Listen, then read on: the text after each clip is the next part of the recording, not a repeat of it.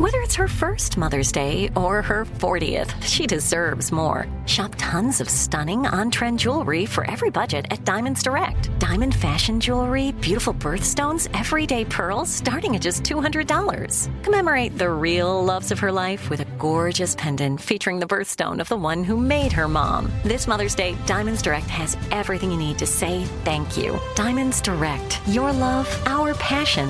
Online at diamondsdirect.com. If you love sports and true crime, then there's a new podcast from executive producer Dan Patrick and hosted by me, Jay Harris, that you won't want to miss. Playing Dirty Sports Scandals. Each week, I'm squeezing the juiciest details from some of the biggest sports scandals ever.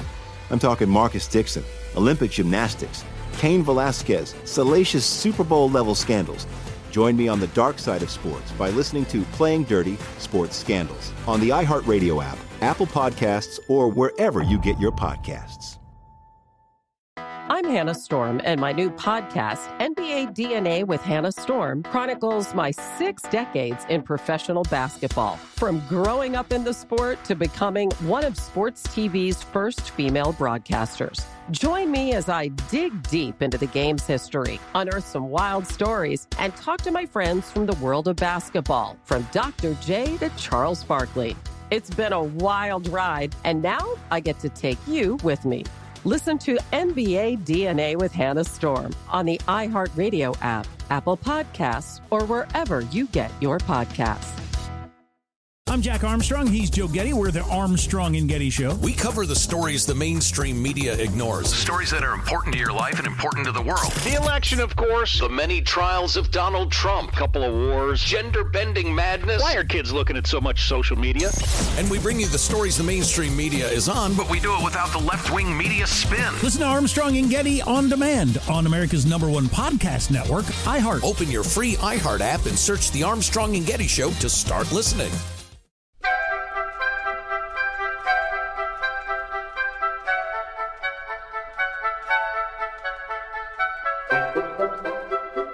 This is Lee Habib, and this is Our American Stories, and we tell stories about everything here on this show, including your story. Send them to ouramericanstories.com. And we love telling stories about the past. Our next story comes to us from a man who's simply known as the History Guy. His videos are watched by hundreds of thousands of people of all ages on YouTube. The History Guy is also heard here at Our American Stories. The Great Vowel Shift was the single greatest change in the history of the English language and has now become the official language in over 75 countries. As the title The Great Vowel Shift implies, this shifted the pronunciation of vowels from a softer to a harder sound. Here's the history guy with the story of the Great Vowel Shift and the making of modern English. Recently, we did an episode on ketchup, and of course, today ketchup is mostly made from tomatoes, and that led a viewer to send me a question about the English pronunciation of the word tomato and ask me, well, which one is correct? And that is a popular question because of a song written by George and Ira Gershwin for the 1937 Fred Astaire and Ginger Rogers movie Shall We Dance? with the lyrics You say tomato, and I say tomato, you say potato, and I say potato, let's call the whole thing off. And the, the song says a lot of things about class and culture, but the real point of the song is that the difference is unimportant. I mean, after all, tomatoes and tomatoes are the same thing. But how tomato and tomato came to be pronounced differently is an interesting historical question because history, surprisingly, affects language. And in the history of language, a change that would have changed the pronunciation of the word tomato and virtually the whole of the English language stands out as a shining example of the intimate connection between historical events and the words that describe them. The period of the rapid transformation of the pronunciation of English that was called the Great Vowel Shift deserves to be remembered. The Great Vowel Shift, or GVS, refers to a period of radical change in how the English language is spoken. The shift roughly occurred in England between the mid 14th century and the 18th century, although some argue that it may have started earlier ended later. The term itself was coined by Otto Jespersen, a Danish linguist and Anglicist, whose focus at the time was on the history of language. Jespersen described the GVS in his 1909 work, A Modern English Grammar on Historical Principles. The GVS represents the transition from Middle English to Modern English, and it mostly affected the so called long vowels, although it affected some consonants as well. And the description of exactly how it occurred is still a matter of scholarly dispute. It didn't occur evenly over either geography or time. That is to say, it affected Scotland and Northern England and Southern England differently and at different times, and it occurred in fits and starts over a period of centuries. But while other languages have undergone vowel shifts, the significant transformation transformation in how English was pronounced over just a few centuries was, well, exceptional. As to the actual pronunciation differences, I'll largely leave that up to linguists to describe, but the shift significantly affected how words with long vowels were pronounced.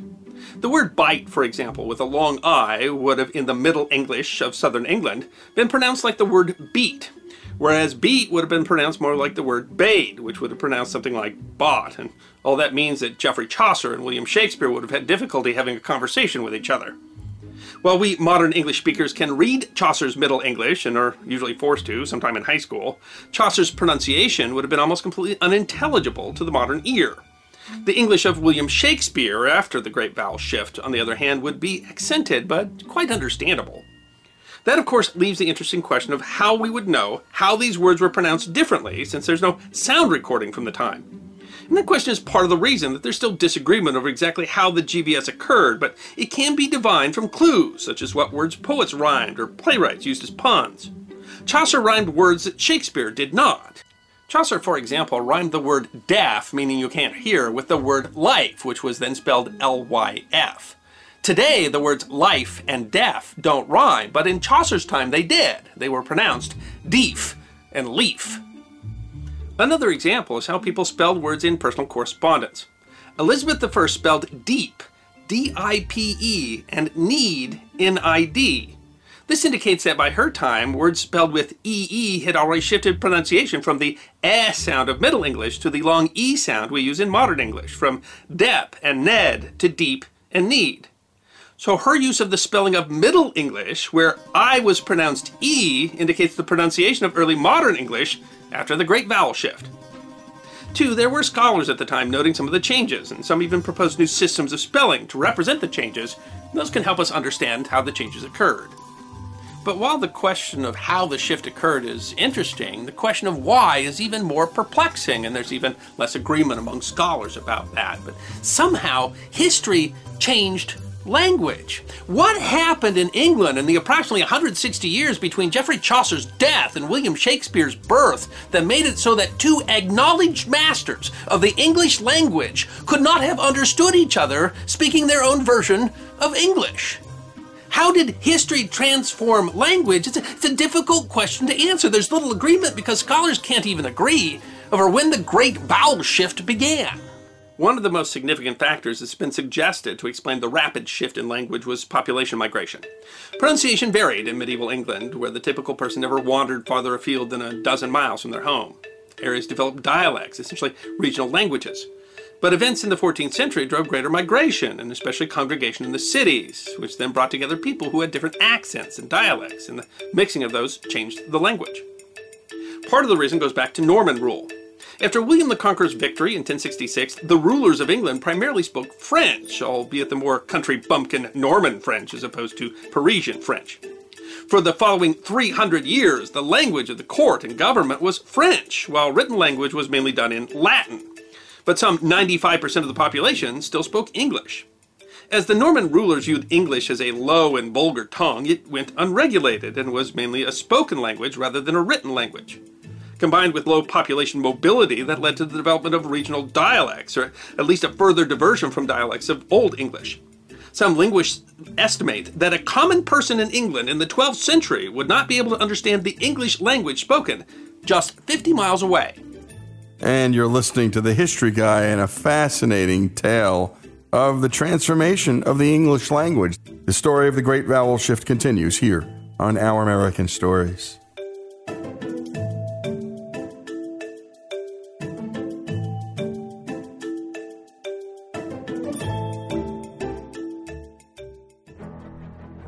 Folks, if you love the great American stories we tell and love America like we do, we're asking you to become a part of the Our American Stories family.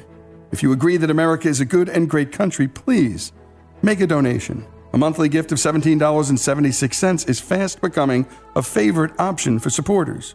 Go to ouramericanstories.com now and go to the donate button and help us keep the great American stories coming. That's ouramericanstories.com. If you love sports and true crime, then there's a new podcast from executive producer Dan Patrick and hosted by me, Jay Harris, that you won't want to miss. Playing Dirty Sports Scandals. Each week, I'm squeezing the juiciest details from some of the biggest sports scandals ever.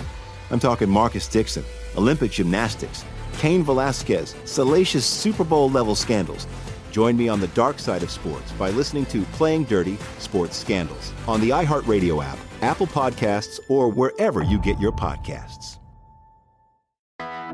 I'm Hannah Storm, and my podcast, NBA DNA with Hannah Storm, digs deep into the history of professional basketball, along with my own, as one of the first female sportscasters. Now let's get you up to speed on what else happened around the NBA today. We talk to all sorts of people I interacted with, from Dr. J to Charles Barkley and recap iconic moments. Yes, he's got it. He, here he comes. Ray rock the baby to sleep and slam dunk. As well as some of the wild stories behind the scenes. We were like, what? What are we in for? The scoreboard crashes before we even tip a game off. Today, the NBA is a global sports and entertainment giant. Players are multimillionaires and cultural icons. Iguodala to Curry, back to Iguodala, up for the layup. Oh, blocked by James. LeBron James. And these stories are about how we got here, both on and off the court. And what's next? Listen to NBA DNA with Hannah Storm on the iHeartRadio app, Apple Podcasts, or wherever you get your podcasts. I'm Jack Armstrong. He's Joe Getty. We're the Armstrong and Getty Show. We cover the stories the mainstream media ignores. Stories that are important to your life and important to the world. The election, of course. The many trials of Donald Trump. Couple of wars. Gender bending madness. Why are kids looking at so much social media? And we bring you the stories the mainstream media is on, But we do it without the left wing media spin. Listen to Armstrong and Getty on demand on America's number one podcast network, iHeart. Open your free iHeart app and search The Armstrong and Getty Show to start listening. Hey, I'm Jay Shetty, and I'm the host of the On Purpose podcast. On Purpose is dedicated to helping you be happier, healthier, and more healed. This week, I talked to Orlando Bloom in a rare interview where we went deep into how he got comfortable with fear, navigating the changes in relationships, and how to change the guilt and shame thought pattern. This conversation shows a never seen before side to Orlando Bloom and his unique life journey. I think we all struggle sometimes to really deeply believe that we are enough, that we're valued, that we're valuable. You know, we're imprinted by our parents from the age of zero to seven, right? Mm. I'm constantly trying to go like, how do I detach from my from this idea of what do, is that is that my baggage? It doesn't look like my baggage. I mean, I know. Oh, okay, that's mine. Let's unpack that. Listen to On Purpose with Jay Shetty on the iHeartRadio app, Apple Podcast, or wherever you get your podcasts.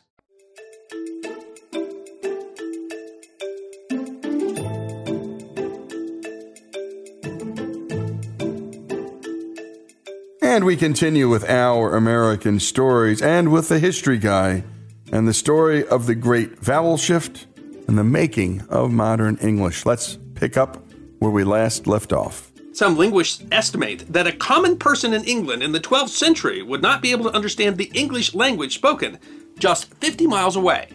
But in the 14th century, people moved. The likely cause was the Black Plague. The first known case of the illness in England was a sailor from Gascony in June of 1348.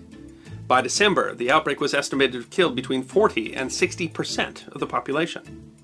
The impacts of this mass depopulation were profound, changing economics and culture, but could it change language?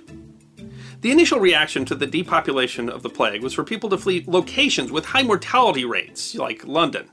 But an interesting study published last year looking at data from medieval cities found a surprising result. Despite the devastation of the plague and periodic return of the illness, urban populations recovered to pre plague populations by the 16th century. Further research on abandoned rural villages and deforestation suggests that rural populations decreased over the same period and took more than a century more to return to the pre plague population.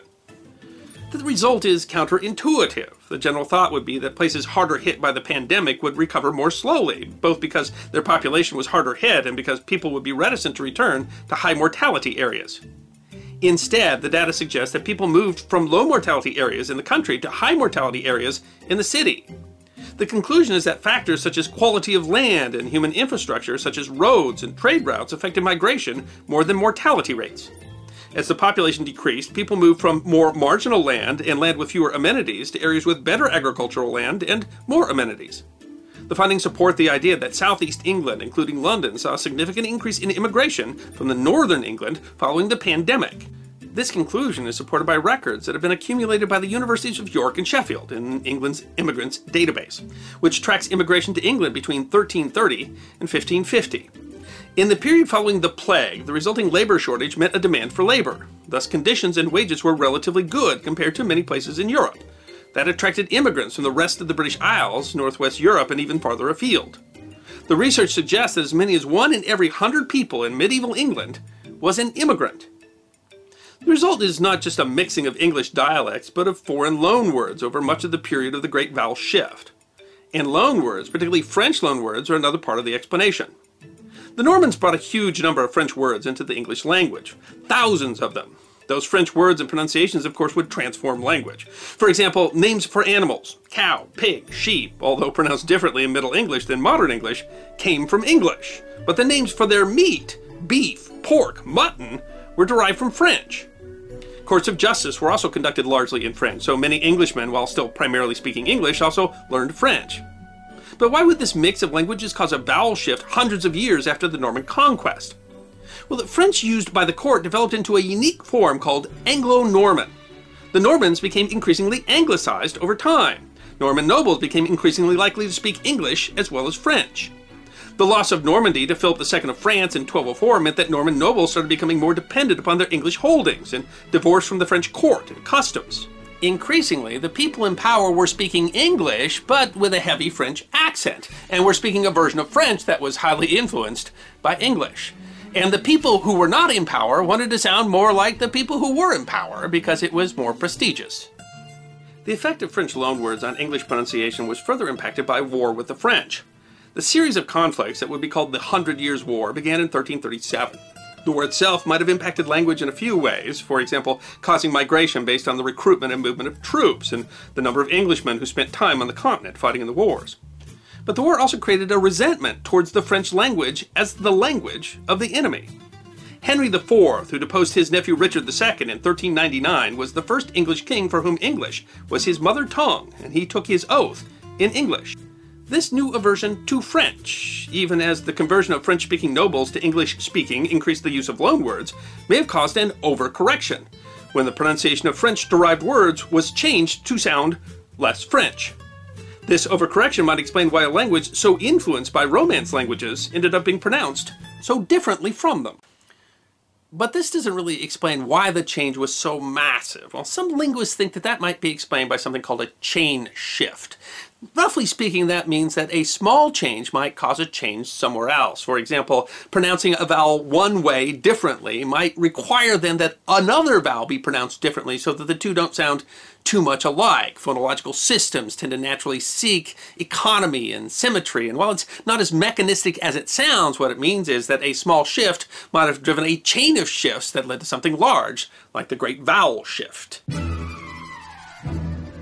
One result of the Great Vowel Shift is that it partially explains why English is so, well, difficult. Spreading more or less haphazardly over time and geography, the Great Vowel Shift did not apply uniformly to all relevant words. For example, the letter combination spelled EA was pronounced eh in Middle English. Meat was met. It went through a phase where it was pronounced a. Meat would have been mate. And then finally the long E sound it has today, meat, along with words like speak and beam but some words got stuck along the way. Met became meat, but steak, which would originally have been pronounced steak, got stuck in the middle at steak, with words like great, didn't move along to become steak. And a few other words took another shift to a diphthong or combined vowel sound to make words like bear and swear. In Middle English, those words would have all rhymed, but in modern English, that same vowel combination is pronounced three different ways. It was roughly over the same period that printing in England was standardizing spelling in English. Some of the new standardized spellings miss the effects of the GVS, and thus many words in English are not written as they sound. In Chaucer's time, the E at the end of words would have been pronounced, as would all consonants. Many of those sounds had become silent in spoken language, but the letters were still retained in printing. In other cases, word spelling was changed, and that obscured the relationship between them and the European languages from which they were derived. There's more confusion as there's still many artifacts of Middle English. For example, the word shire Every Briton will tell you that Buckinghamshire, Oxfordshire, and Bedfordshire are pronounced Buckinghamshire, Oxfordshire, and Bedfordshire. The reason is not laziness or dialect, it's that the pronunciation of those names was set before the great vowel shift, when shire would have been pronounced sheer. Those names are literally artifacts of England's past. And speaking of England's past, William the Conqueror's Doomsday Book, from which we have learned so much about England's past, is pronounced Doomsday, but spelled Domesday, D O M E S D A Y. Not because the Normans couldn't spell, but because dome was pronounced doom before the great vowel shift.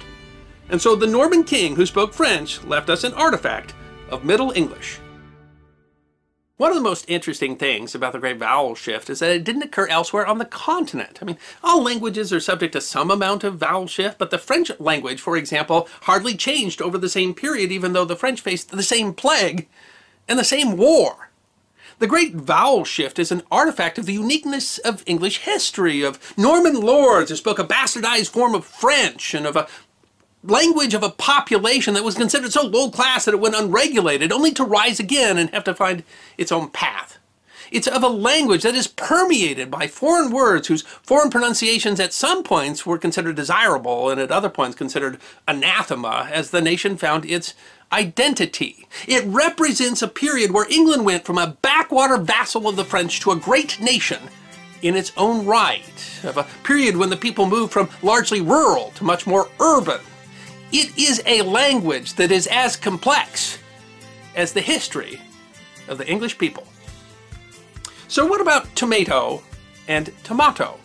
Well, Chaucer likely would have pronounced it tomato, except that tomatoes hadn't been introduced to England in Chaucer's time. Shakespeare would have recognized what a tomato was, but he likely would have pronounced it with the short A and called it a tomato. And in modern English, it was pronounced tomato for a very long time.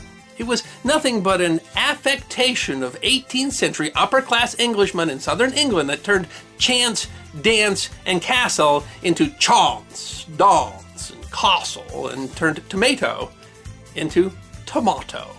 And like the song implies, maybe that difference isn't all that important, and we don't really have to call the whole thing off. And great job, as always, by Greg Hengler for working and collaborating so well with the history guy. Great job on the production. And my goodness, what a tour de force of writing and performance. This is my favorite, and there have been so many great ones. The Great Vowel Shift and the Making of Modern English here on Our American Stories.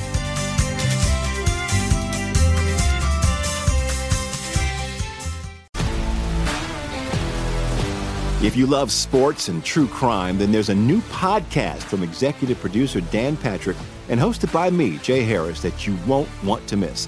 Playing Dirty Sports Scandals. Each week, I'm squeezing the juiciest details from some of the biggest sports scandals ever. I'm talking Marcus Dixon, Olympic gymnastics, Cain Velasquez, salacious Super Bowl level scandals.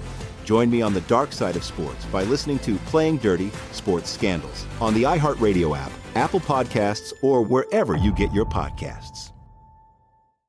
I'm Hannah Storm, and my new podcast, NBA DNA with Hannah Storm, chronicles my six decades in professional basketball. From growing up in the sport to becoming one of sports TV's first female broadcasters. Join me as I dig deep into the game's history, unearth some wild stories, and talk to my friends from the world of basketball, from Dr. J to Charles Barkley. It's been a wild ride, and now I get to take you with me. Listen to NBA DNA with Hannah Storm on the iHeartRadio app, Apple Podcasts, or wherever you get your podcasts. More Than a Movie is back with season two. I'm your host, Alex Fumero, and each week I'm going to talk to the people behind your favorite movies. From The Godfather, Andy Garcia. He has the smarts of Vito, the temper of Sonny, the warmth of Fredo, and the coldness of Michael. To the legend behind La Bamba, Lou Diamond Phillips. When I walked in, I didn't think I had a shot at Richie because John Stamos' picture was already up on the wall. Listen to More Than a Movie on the iHeartRadio app, Apple Podcasts, or wherever you get your podcasts.